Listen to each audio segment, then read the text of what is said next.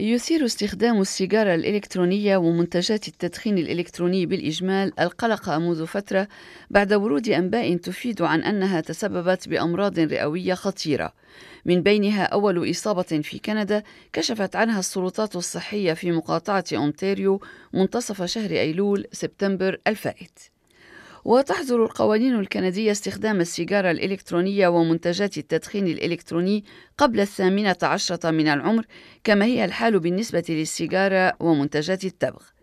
كما يحظر القانون الترويج لها لدى الشباب دون الثامنة عشرة من العمر علما أن المنتجات الإلكترونية تباع في متاجر مخصصة لهذه الغاية وخارجها كما أنه من الممكن شراؤها عبر الإنترنت. ومن الصعب التدقيق في محتويات هذه المنتجات في حال بيعها عبر مواقع الإنترنت لأنه يصعب تحديد بلد المنشأ وتحديد المكونات. وكانت وزارة الصحة الكندية قد أعلنت صيف العام الجاري 2019 عزمها على التدقيق في منتجات التدخين الإلكتروني وأكدت أن 22 مفتشا سيقومون بأعمال التدقيق اعتبارا من فصل الخريف. وتعهدت بأن يقوم المفتشون بالتدقيق في منتجات تباع في ثلاثة آلاف متجر من بينها ألف متجر متخصص في مختلف أنحاء البلاد قبل نهاية العام الجاري للتحقق من أنها تمتثل للقوانين حول التبغ والتدخين الإلكتروني. وبدأ التفتيش يجري بصورة منتظمة في بعض المتاجر التي تبيع منتجات التدخين الإلكتروني وفق ما قاله أليكس بوكاج مدير العمليات في شركة فابوريوس للمنتجات الإلكترونية في مونريال ونستمع إلى ما قاله Ils viennent généralement une petite équipe, là, puis ils passent tous les produits un par un. Euh, on a eu des échantillons de nos produits qui ont été euh, pris par Santé Canada pour faire des tests. On a euh, les, les, inspecteurs qui viennent nous voir de façon régulière pour s'assurer que les vitrines sont givrées, que les produits sont conformes.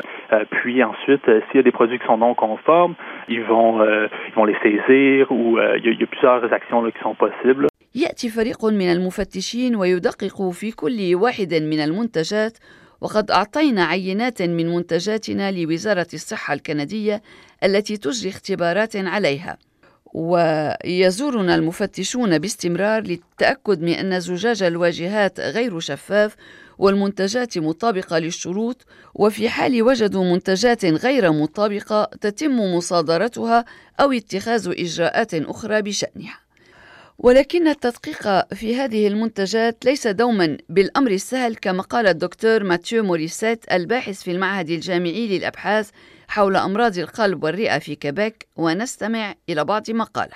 Est-ce qu'il peut y avoir des inspections courantes qui sont faites dans toutes les, les vape shops? Je ne crois pas. Est-ce que les inspecteurs peuvent échantillonner tous les liquides? Je ne crois pas. Mais je crois que les marchands euh, qui ont pignon sur rue, généralement, là, euh, respectent bien la loi. C'est première chose. Euh, mais deuxième chose, c'est pas parce qu'on respecte la loi qu'il y a personne qui va avoir de problèmes pulmonaires. هل يمكن إجراء التدقيق في كل متاجر المنتجات الإلكترونية؟ لا أعتقد ذلك. وهل بإمكان المفتشين أخذ عينات من كل السوائل؟ لا أعتقد ذلك.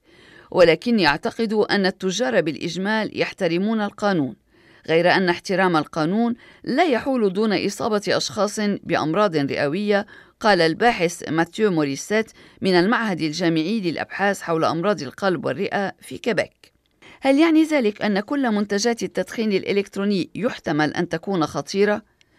الجواب هو أن علامات استفهام كثيرة ما زالت مطروحة بشأنها بعد أن أفادت الأنباء عن وقوع ما يزيد على 300 حالة إصابة بأمراض رئوية في الولايات المتحدة وبعض حالات الوفاة المرتبطة بالتدخين الإلكتروني.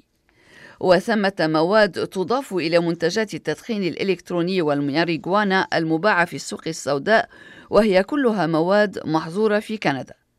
ويصعب التدقيق في السوائل التي تدخل في هذه المنتجات وهنالك نحو من سبعة ألاف نكهة مختلفة في المنتجات المباعة والمواد الأساسية التي تدخل في إنتاجها لا تشكل خطرا على الصحة ولكن جزيئة واحدة أو أكثر تدخل في تصنيع كل نكهة ما قد يكون خطيرا حسب بعض الخبراء وهو ما دفع بالسلطات في الولايات المتحدة إلى حظرها.